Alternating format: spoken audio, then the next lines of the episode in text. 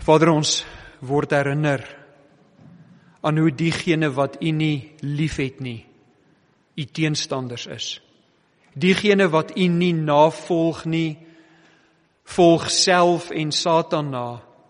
Diegene wat hulle kruis nie opneem en hulle lewe lewe neerlê en U volg nie, is die koninkryk van God nie werd nie. En die wat vra vra wetende dat die antwoord is dat ons heiligheid en nederigheid moet najag. Here ons weet dat daardie vrae ook vals. Ons is dankbaar dat ons die voorreg het Here om hier by een te wees sodat ons u woord kan ondersoek en daaruit kan leer. Vader, en wil u u woord gebruik om elkeen van ons te slyp, elkeen van ons is nie finaal gemaak na die beeld van Christus nie. Ons werk daarna en U slyp ons en mag ons leerbaar wees. Mag ons slypbaar wees. Mag ons in nederigheid voor U kom. U wat die Skepper is en U ook die een wat die oordeel gaan vel. Here, mag ons in getrouheid aan U wegstap van die donker af na die lig toe. Mag ons ons eie begeertes, ons eie planne, ons eie gedagtes neerlê en van U leer sodat ons aan U eer kan bring wanneer ons die boodskap uitdra, wanneer ons dit leef en wanneer ons ook daardie tweede gebod wat gelyk is aan die eerste gebod wanneer ons dit uitleef om ons naaste lief te hê soos onsself want daar is geen manier wat so duidelik wys of ons U liefhet nie. Here mag ons nou verstaan wanneer ons U woord bestudeer. Here wil U ons leer, wil U ons openbaar wat die waarheid is. En wil U ons die voorreg gee om as 'n gemeente getrou aan U U te aanbid in waarheid en in gees. Amen. Maak gerus julle Bybels oop by 1 Tessalonisense hoofstuk 5 en vers 3. Ons is in die laaste gedeelte van 5 afleweringe wat in vers 1 van hoofstuk 4 begin het onder die onderwerp dink reg oor God se verlossing en oordeel. Nou daar is alleenlik twee tipes mense in hierdie wêreld, net twee tipes. Diegene wat versoen is met God deur geloof in Christus Jesus. Dis die eerste tipe mens. Die tweede tipe mens is diegene wat onder God se oordeel staan omdat hulle sy gebooie oortree het en geen tussenganger tussen hulle en God die Vader het nie. Dis die twee die in Christus en die sonder Christus. In sy eerste brief aan die gemeente in Tessalonika praat Paulus oor hierdie punt en hy verwys daarna as die verskil tussen lig en donker. Die wie nie in Christus is nie, is in die donker, die wie in Christus is, is in die lig. Klompie jare voordat Paulus hierdie brief aan die Tessalonisense geskryf het, het hy as 'n gevangene gestaan voor 'n Romeinse goewerneur en ook 'n Joodse koning. Hy het daar gestaan sodat hulle hom kon oordeel. Hulle moes 'n besluit neem wat uiteindelik Paulus se lewe of Paulus se dood kon beteken. Tydens hierdie hofsaak het Paulus aan die koning voor hom, koning Agrippa, die volgende woorde gesê. Paulus sê aan Agrippa, Agrippa, Christus het aan my, Paulus gesê, Handelinge 26 vers 16, maar staan op, staan regop. Ek Christus het aan jou Paulus verskyn om jou as my dienaar aan te stel. Jy moet getuie wees van wat jy van my gesien het en van wat ek jou nog sal laat sien. Ek sal jou beskerm teen die volk Israel en teen die heidene nasies na wie toe ek jou stuur. Jy moet hulle oë oopmaak sodat hulle hulle van die duisternis tot die lig en van die mag van Satan tot God kan bekeer. En dan sê Jesus aan Paulus en Paulus sê hierdie aan koning Agrippa: Deur in my Christus te glo, sal hulle sondes vergewe word en sal hulle deel word van die volk van God. Wat Paulus in hierdie paar woorde aan Agrippa en die Romeinse goewerneur wat ook daar is sê is ek is hier dat julle goewerneur en koning my kan oordeel. Maar God se oordeel is die een wat saak maak. Paulus sê aan hulle julle kan sê ek is skuldig aan die aanklagte maar omdat ek in Christus is sê God ek is onskuldig. Wat is die gevolg wanneer soos ons hierso sien in Handelinge 26 vers 18 wat is die gevolg wanneer jou sondes vergewe word? Omdat jy geloof in Christus het en omdat jy daarom vanuit die duisternis na lig beweeg het. Wat is die gevolg nou die vraag se antwoord is wat ons die afgelope 5 weke bestudeer het en dit is ons opskrif dink reg oor verlossing en oordeel Die gemeente in Tessalonika aan wie Paulus hierdie brief skryf, was verward oor die gebeure van die eindtyd. Nou ons weet dat Paulus dit reeds vir hulle duidelik gemaak het dat hy vir hulle genoeg geleer het sodat hulle nie onseker hoef te wees oor hierdie dinge van die eindtyd nie. Want hy self het hulle daaroor geleer toe hy nog by hulle was in Tessalonika. Volgens 1 Tessalonisense 3 vers 2 en 6 het Timoteus onlangs teruggekom van daardie kerk af. Timoteus wat saam met Paulus op reis was. En hy het vir Paulus kom vertel hoe dit in die gemeente in Tessalonika gaan. 1 Tessalonisense 3 vers 2 tot 6 wys vir ons Timoteus keer terug met inligting van daardie gemeente af. Die gemeente het vra en Paulus bespreek al hierdie punte van onsekerheid in sy twee briewe wat hy dan aan hierdie gemeente stuur. Al daardie inligting wat Timoteus terugbring is die punte wat Paulus aanhaal in sy twee briewe. In 2 Tessalonisense hoofstuk 2 vers 1 tot 3 sien ons dat hierdie gemeente wel volgens dit wat Paulus verstaan van Timoteus af verward is omdat daar vals leraars in die gemeente ingekom het wat die mense mislei het oor die eindtyd. En in 2 Tessalonisense 2 vers 5 herinner Paulus die gemeente dat hy reeds die eindtyd konsepte aan hulle verduidelik het.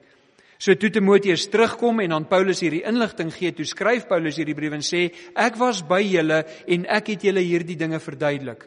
En daardie brief, daardie vals brief wat jy ontvang het van 'n vals leraar asof dit van my Paulus afgekom het, ek het dit nie geskryf nie. Dit wat ek julle geleer het toe ek by julle was, dit is wat die waarheid is.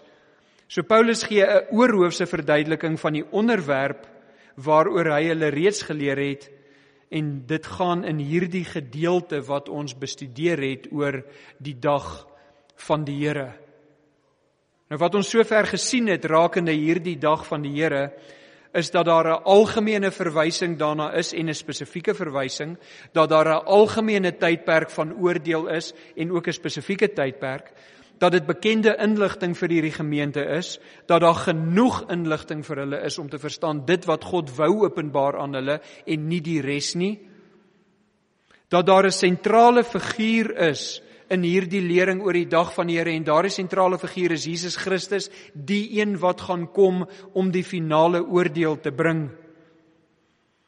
En dan het ons gekyk na die geskiedenis en die struktuur van die dag van die Here. Ons het na Ou Testament verwysings en Nuwe Testament verwysings gekyk. Dan gesien wie die fokusgroep is. Die fokusgroep is dit wat ons reeds gesien het, is die wat onder die oordeel van God staan. Dan het ons gekyk na die tydsberekening van die dag van die Here, dat daar historiese vervulling reeds daarvan was, maar dat daar ook uit beide Ou en Nuwe Testament toekomstige profesieë daaroor is of profesieë oor toekomstige gebeure is. En dan het ons laas keer afgesluit met die gevolge of die gevolg van die koms van daardie dag. En hierdie laaste frase in vers 3 waarmee ons afgesluit het, lei ons in die volgende vers in. Kom ons lees 1 Tessalonisense hoofstuk 5 vers 3. Dit waarmee ons laasweek afgesluit het. Want wanneer hulle sê vrede en veiligheid, dan oorval 'n skielike verderf hulle soos die barensnood 'n swanger vrou en hulle sal sekerlik nie ontvlug nie. Nou hier is vier punte wat ons moet verstaan uit hierdie vers uit. Eerstens Paulus Paulus tref hier 'n onderskeid tussen die hele in vers 1 en 2 en dan die hulle hier in vers 3.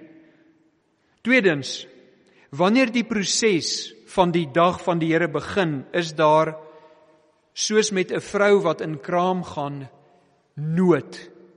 Wanneer dit begin gaan daar nood in hierdie wêreld wees wat onmiskenbaar sal wees. 'n Derde punt. Wanneer 'n vrou in kraam ingaan, is daar geen manier om daardie proses te stop nie. Dit gaan noodwendig 'n dinamiek volg en 'n spesifieke einde bereik. Daar gaan 'n geboorte kom. En vierdens, die uiteinde van hierdie proses van die dag van die Here, hierdie barensnood, is dat die onregverdiges hierdie verderf nie sal ontvlug nie. Daar is geen manier om weg te kom van die oordeel van Christus wanneer hy met hierdie finale oordeel begin nie.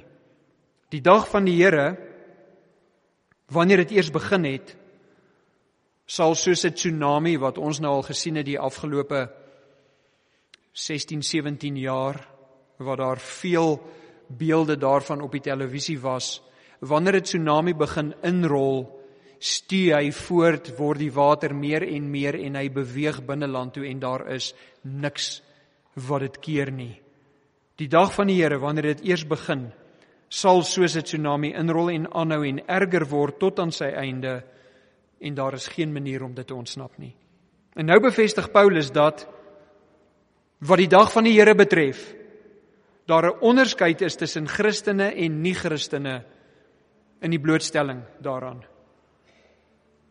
En dit bring ons by ons 10de punt: wie is ingesluit by die dag van die Here? Kom ons kyk na vers 4. Maar julle broeders is nie in duisternis dat die dag julle soos 'n dief sou oorval nie. Julle is almal kinders van die lig en kinders van die dag ons is nie van die nag of die duisternis nie. En wat ons hier sien is regverdiges is vrygespreek deur hulle posisie voor God. Hoe weet ons dit? Wel die woorde wat Paulus gebruik onder die inspraak van die Heilige Gees, die werkwoorde, soos ons nou al weet, is altyd jou heel belangrikste woorde in 'n vers en die werkwoord hier is die Ek gaan dit in Engels sê net vir die duidelikheid daarvan is present active indicative. Nou wat 'n present is is teenwoordig active, dit hou aan, dis die teenwoordige waarheid en dit sal voortgaan en 'n indicative in die Grieks is 'n aanduiding van 'n praktiese omstandighede waarbinne iemand leef. So hy sê vir hierdie Christene in Tessalonika, julle het 'n vals brief ontvang dat die dag van die Here al gekom het.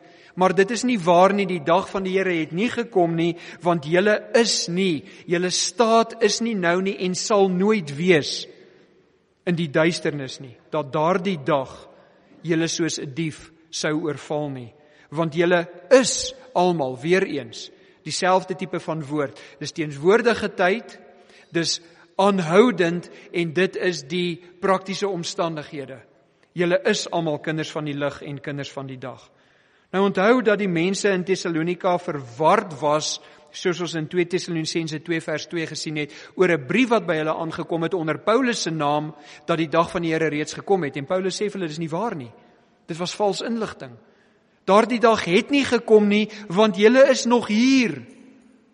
En onthou wat het ons in hoofstuk 4 gesien? In 1 Tessalonisense 4 vers 13 tot 18 was hy deurlopende boodskap oor die dooies in Christus hoef julle nie te treur soos die wat geen hoop het nie. Want die dooies in Christus sal opgewek word wanneer Christus kom en hulle sal weggeruk word na hom toe vers 17 en dan daarna nadat hulle hulle verheerlikte liggame ontvang het en weggeruk is na hom toe die dooies in Christus, sal ook die wat nog lewe weggeruk word na hom toe. So Paulus het vir hulle die konteks gebou en vir hulle gesê daardie brief 2 Tessalonisense 2 vers 2 wat onder my naam na julle toe gekom het is vals want julle is nog hier. Dit is julle toestand. Die dooies is nie opgewek nie en die lewendes is nie weggeneem na Christus toe nie. Julle is hier, dit is nie die waarheid nie. So Paulus herinner hulle in hierdie hele gedeelte vers 1 tot 11 dat hulle nie moet dink dat hulle al in die dag van die Here is nie. Nou in hierdie verse tref Paulus dan nou 'n onderskeid tussen twee tipes mense waarna ons in die inleiding verwys het. Eerstens diegene wat voorberei is vir daardie tydperk en deur Christus beskerm word in hulle verhouding met hom en die tweede groep is diegene wat onvoorbereid is en deur Christus geoordeel gaan word. Dis die twee. En dit is mos ons opskrif verlossing en oordeel. Gelowiges is vrygespreek van die impak van die dief en die donker. Maar kyk wat sê hy in vers 4, die eerste frase: "Maar julle broeders" maar julle broeders. En weer eens, dit is in kontras met vers 3. Wanneer hy in vers 4 sê julle, onthou wat hy in vers 3 gesê het, hulle. Hy het daai onderskeid getref. Daar is die hele vers 1 vers 2 vers 4 en dan is daar die hulle vers 3 die wat onder oordeel staan die wat die dag van die Here nie sal vryspring nie. En dan die tweede frase in vers 4 Maar julle broeders is nie in duisternis nie. Julle is nie in duisternis nie. En hier sien ons die duidelike onderskeid tussen lig en duisternis. Wat is die onderskeid wanneer ons oor Christendom praat? Tussen lig en duisternis. Wel die onderskeid is tussen gered en ongered. Lig en duisternis, die onderskeid is tussen die in Christus se koninkryk en die in Satan se koninkryk. Die onderskeid is tussen mense wat in hulle sonde bly voortleef ten spyte daarvan dat dit aan hulle geopenbaar is dat dit sonde is en mense aan die ander kant wat deur Christus skoon gewas is, vrygemaak is, versoen is met God die Vader en heilig gemaak word deur Christus. Die onderskeid is tussen die wat God se verlossing sal smaak en die wat God se oordeel sal smaak. Paulus praat later met die gemeente in Efese hieroor. In Efesiërs hoofstuk 5 noem Paulus aan hierdie gemeente vers 8 Want vroeër was julle duisternis. sien jy onderskeid? Julle gemeente in Efese was vroeër duisternis maar nou is julle lig in die Here. En dan hierdie instruksie: wandel soos kinders van die lig, leef soos iemand wat in Christus is. Vers 9: want die vrug van die Gees bestaan in goedheid, alle goedheid en geregtigheid en waarheid en beproef wat vir die hele Here welbehaaglik is en hou nou sê hy vir hierdie gemeente in Efese hier's wat julle nie moet doen nie want julle is in die lig Hou nie gemeenskap met die onvrugbare werke van die duisternis nie, maar bestraf dit. Spreek jou uit oor sonde. Dis die werke, die onvrugbare werke van duisternis. Jy's in die lig. Openbaar die dinge van die lig vers 12, want wat in die geheim deur hulle gedoen word, is skandelik selfs net om te noem. Mense, daar's 'n grens. Daar is 'n tipe van sonde wat in hierdie wêreld bedryf word waaroor jy nie eers praat nie.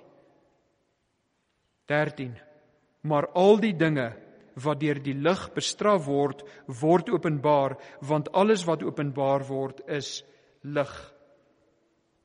Kom ons kyk na die volgende gedeelte van 1 Tessalonisense 5 vers 4. So ons het gesien vers 4, julle is almal kinders van die lig en kinders van die dag. Ons is nie van die nag of van die duisternis. Ekskuus, dit was vers 5, vers 4. Maar julle broeders is nie in duisternis dat die dag julle soos 'n dief sou oorval nie. Wat sê hy vir hulle? Onthou die werkwoord wat hy daar gebruik is is present continuous is op hierdie stadium en aanhoudend. Julle is gered en as gerednis is julle vrygespreek van die oordeel van God en daardie dag se oordeel is net vir ongelowiges. Daardie dag sal julle nie soos 'n dief oorval nie. En die rede hoekom ongerednis aan die oordeel uitgelewer word is hulle ongeloof. In Johannes 3 vers 19 en 20 is Jesus aan die woord en hy praat met Nikodemus, een van die Fariseërs. En Jesus sê aan Nikodemus in Johannes 3 vers 19 en dit is die oordeel dat die lig dis hy Christus dat die lig in die wêreld gekom het en die mense het die duisternis liewer gehaat as die lig. Want hoekom is mense liewer vir duisternis as vir lig? Want hulle werke is boos. En dan gaan Jesus aan vers 20 want elkeen wat kwaad doen, elkeen wat in sonde aanhou voortleef, haat die lig en kom nie na die lig toe nie. En wat is die rede dat sy werke nie bestraf mag word nie? Mense, iemand wat aanhou voortleef in sonde, haat Christus. Daar is net twee tipes mense in hierdie wêreld. Diegene wat in nederigheid hulle sonde gesien, erken, bely het, na Christus toe gedraai het, vergifnis gekry het, vrygemaak is en sy oordeel sal vryspring en diegene wat hulle sonde liefhet en Christus haat en nie na die lig toe kom nie, want hulle het hulle werke lief en hulle wil nie hê daai werke moet geopenbaar word nie en daarom is so iemand se natuur misleidend. In Engels is dit deceitful. Jy sal altyd leuns optel. Daar is altyd voetwerk om om jou te kom. Daar is altyd 'n verduideliking hoekom hy doen wat hy doen en nie hoef prys te gee wat hy doen nie of hy steek dit weg totdat hy uitgevang raak en dan verduidelik hy vir jou hoekom hy gedoen het wat hy doen maar hy draai nie na die lig toe nie want hy haat die lig. Moenie dat iemand jou oortuig dat hy Christus liefhet as hy nie bereid is om sy sonde aan te spreek, grense te trek dit neer te lê en te groei in heiligheid nie. Dit is die boodskap van die evangelie. Maar weet jy wat is die probleem met donker werke wat weggesteek word? Salomo skryf in Prediker 12 vers 14: God sal rekenskap eis oor alles wat gedoen word, ook oor wat in die geheim gedoen word, of dit goed is of kwaad. Salomo sê niemand gaan wegkruip nie. Jesus is later aan die woord En in Lukas 18 vers 17 sê Jesus hierdie woorde want daar is niks verborge. Niks verborge wat nie geopenbaar sal word nie of weggesteek wat nie bekend sal word en in die lig sal kom nie. Jy gaan nie wegkom nie. Christus is die Here, Christus is God, Christus gaan oordeel, Christus gaan openbaar en as jy in hom is, dan gaan jy sy oordeel nie dra nie want hy het reeds die prys vir die oordeel betaal vir diegene wat in hom is. Draai liewer weg van sonde. Bely dit voor Christus, kry sy vergifnis want as jy nie sy vergifnis nou kry nie, sal jy later sy oordeel kry. Onthou ons vroeë verwysing waar Paulus wys hoe hierdie verandering plaasvind van lig na donker, Efesiërs 5 vers 8, want vroeër was julle duisternis, maar nou is julle lig in Christus. Daar is net een manier om lig te wees. Dit is in Christus. Die Here. Hier is baie belangrik om te verstaan. God het die lig kom bekend maak in Christus, maar mense keer hulle rug op die lig omdat hulle die donker liefhet. Daar is geen ander rede hoekom iemand sonde doen nie. Mense doen nie sonde uit onvermoë nie. Jakobus 1 vers 13 en 14 wanneer iemand sondig kom daai sonde uit homself uit en hy doen dit omdat hy dit wil doen. Weereens Paulus aan die Efesiërs. Efesiërs 4 vers 17. Dit sê en betuig ek dan in die Here dat julle nie meer moet wandel, nie meer moet wandel soos die ander heidene ook wandel in die verdwaasheid van hulle gemoed nie. Hulle verstand is verdof as deel van God se oordeel. Vers 18. Mense wat verduister is in die verstand en vervreemd is van die lewe van God deur die onkunde wat in hulle is vanweë die verharding van hulle harte. Ongelowiges is in die donker omdat hulle die lig haat en omdat hulle die donker liefhet en daarom gaan God hulle oordeel en daarom is God se oordeel regverdig. Sonde bring verharding. En dit is hoekom ons altyd mekaar aanmoedig, wees in mekaar se lewens, wees in mekaar se omstandighede. Moedig mekaar aan tot heiligmaking. Want hoe langer jy in die modder van sonde rondrol hoe meer verharding bring dit in jou. En dan kry jy mense wat soos Esau ons lees in Hebreërs nadat hy sy eersgeboorte reg verkoop het en wou omkeer, daardie wou omkeer, kon hy dit nie meer omkeer nie toe hy die verlossing soek, kon hy die verlossing nie meer kry nie. Want aanhouding en 'n langdurige sonde bring verharding en uiteindelik oordeel. Maar kyk hoe lyk kyk hoe anders lyk die gelowiges in Tessalonika. Kom ons gaan na vers 5 toe. Julle is almal kinders van die lig en kinders van die dag. Ons is nie van die nag of die duisternis nie. Kyk die woorde daar, lig, dag. En hy gebruik weer eens die hierdie twee werkwoorde, julle is, julle is weer eens teenwoordige tyd aaneenlopend en 'n aanduiding van dit wat prakties in plek is. Die stand van sake. Julle is van die lig, julle is van die dag, julle is nie van die nag of die duisternis nie.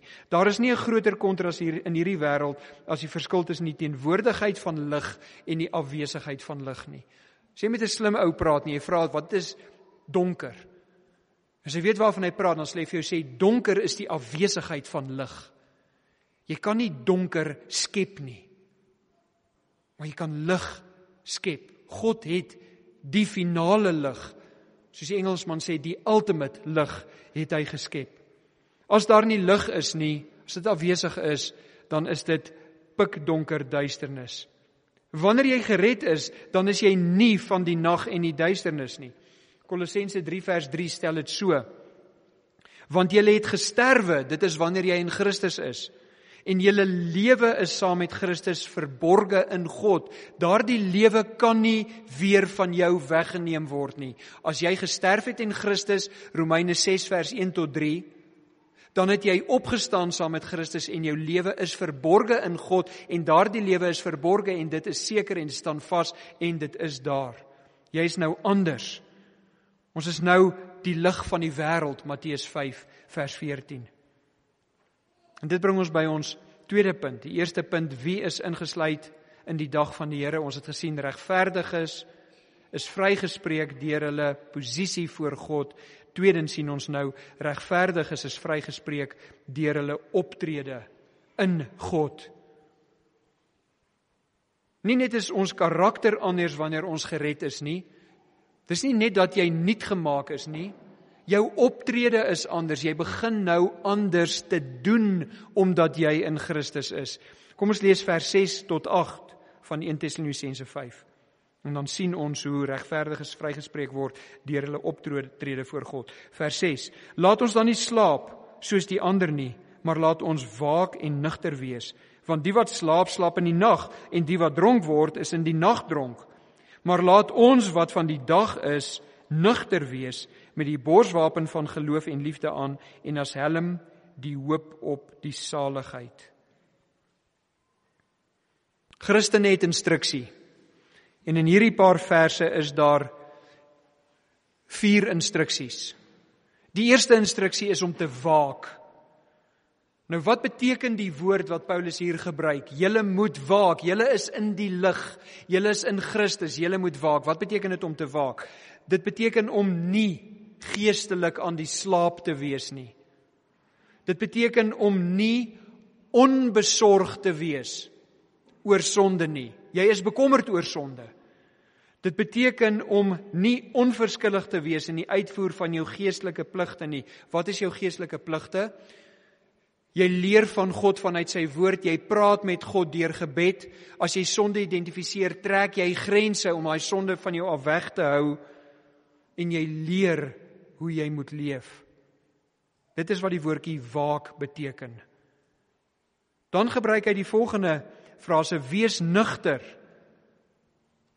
As jy nugter is, wat doen dit vir jou?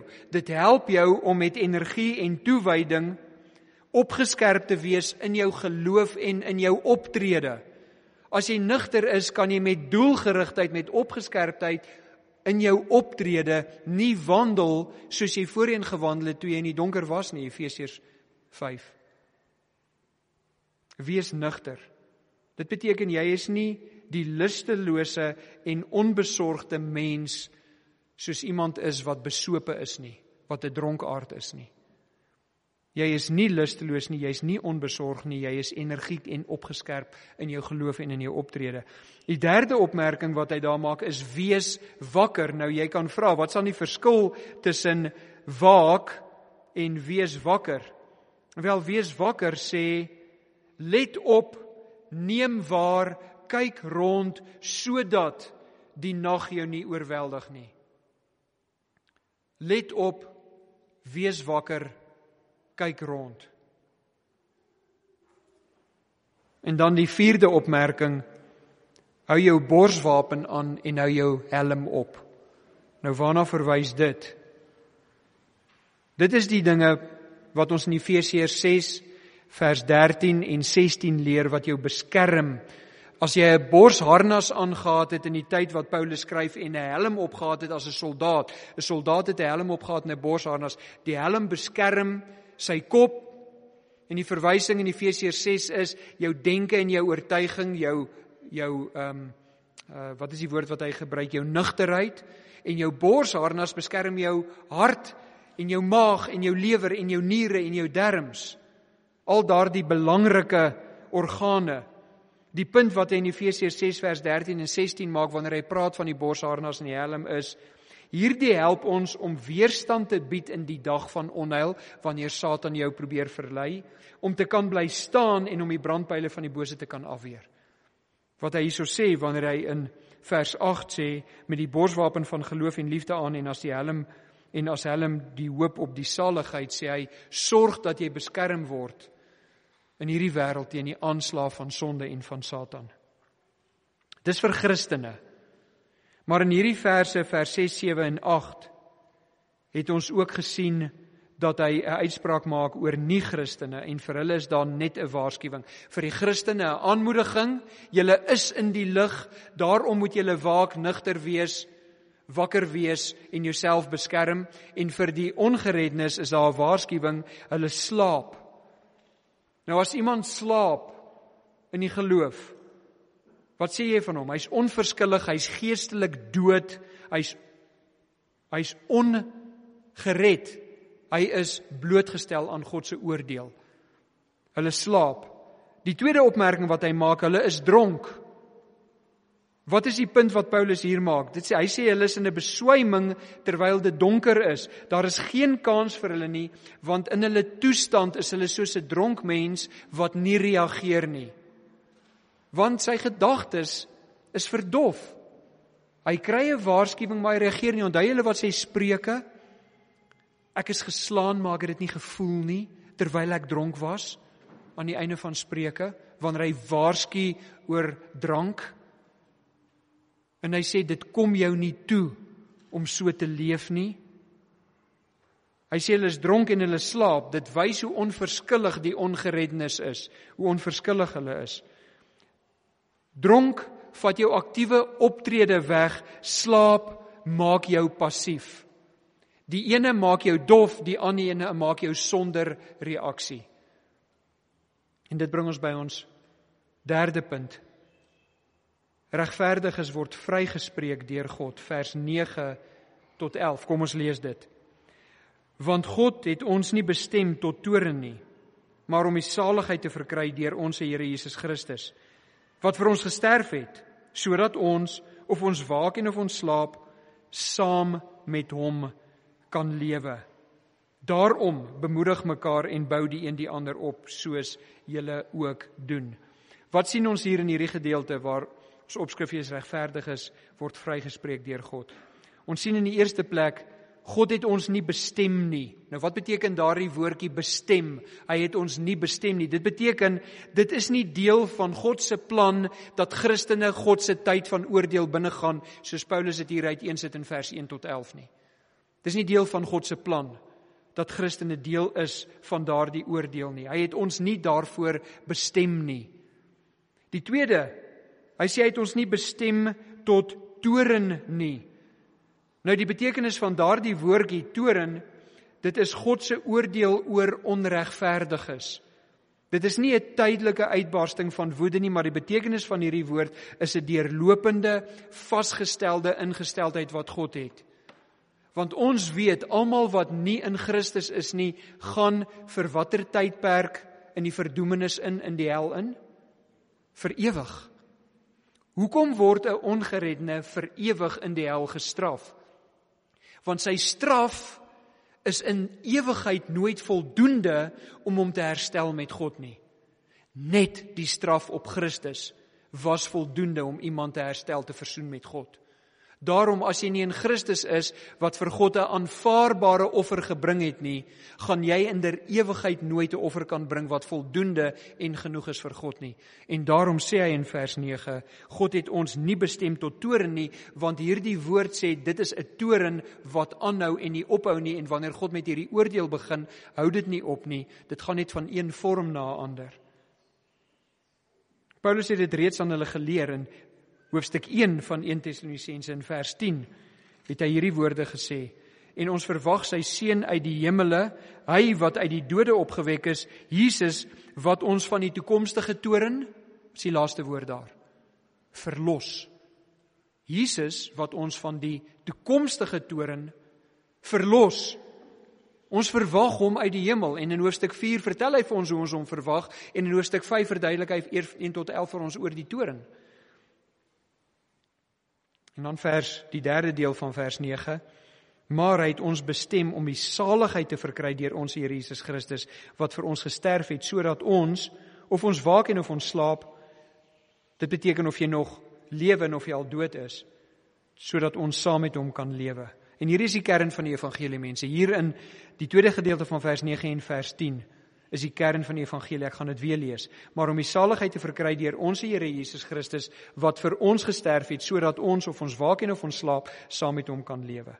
Christus het gesterf sodat ons die ewige lewe kan kry. En soos Paulus reeds gesê het in hoofstuk 4, of jy reeds dood is en of jy nog leef, as jy in Christus is, sal jy met Christus herenig word voordat daardie oordeel aanbreek.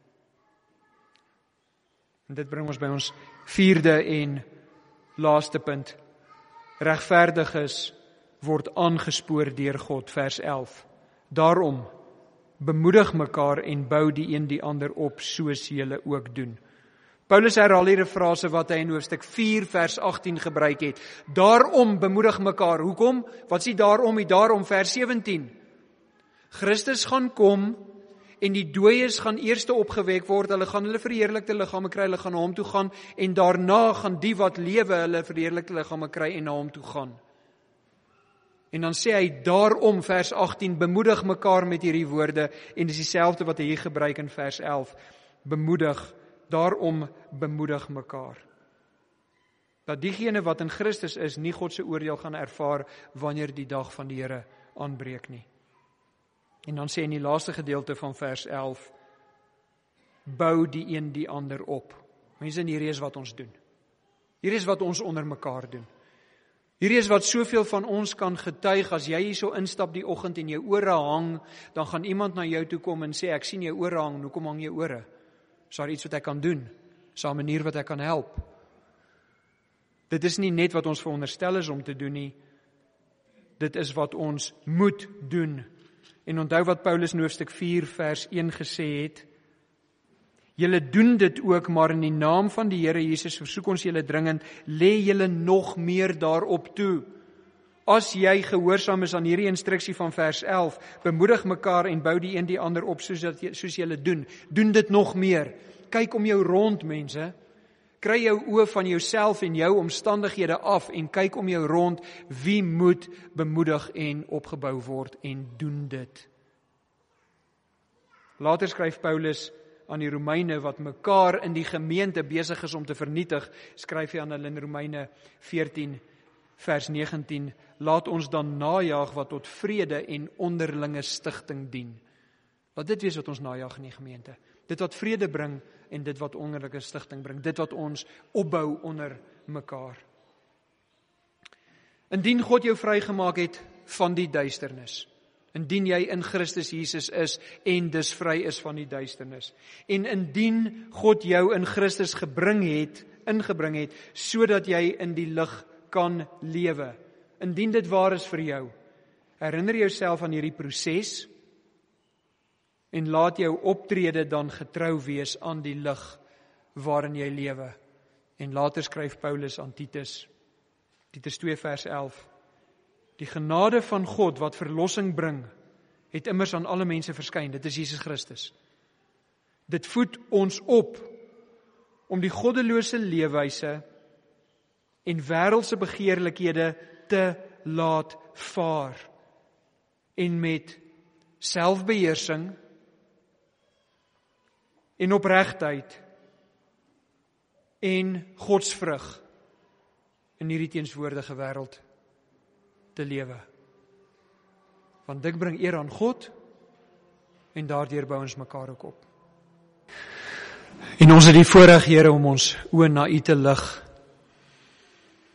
Die outeur van ons redding. Die een wie hemel toe gegaan het sodat die Heilige Gees kan kom en in ons kom woon. En ons herinner aan hierdie woorde hierdie waarhede.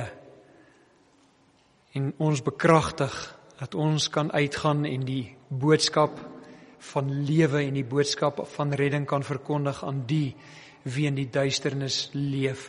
En mag ons dit met geduld doen met insig doen met kennis doen en met toewyding doen want ons het u lief. Amen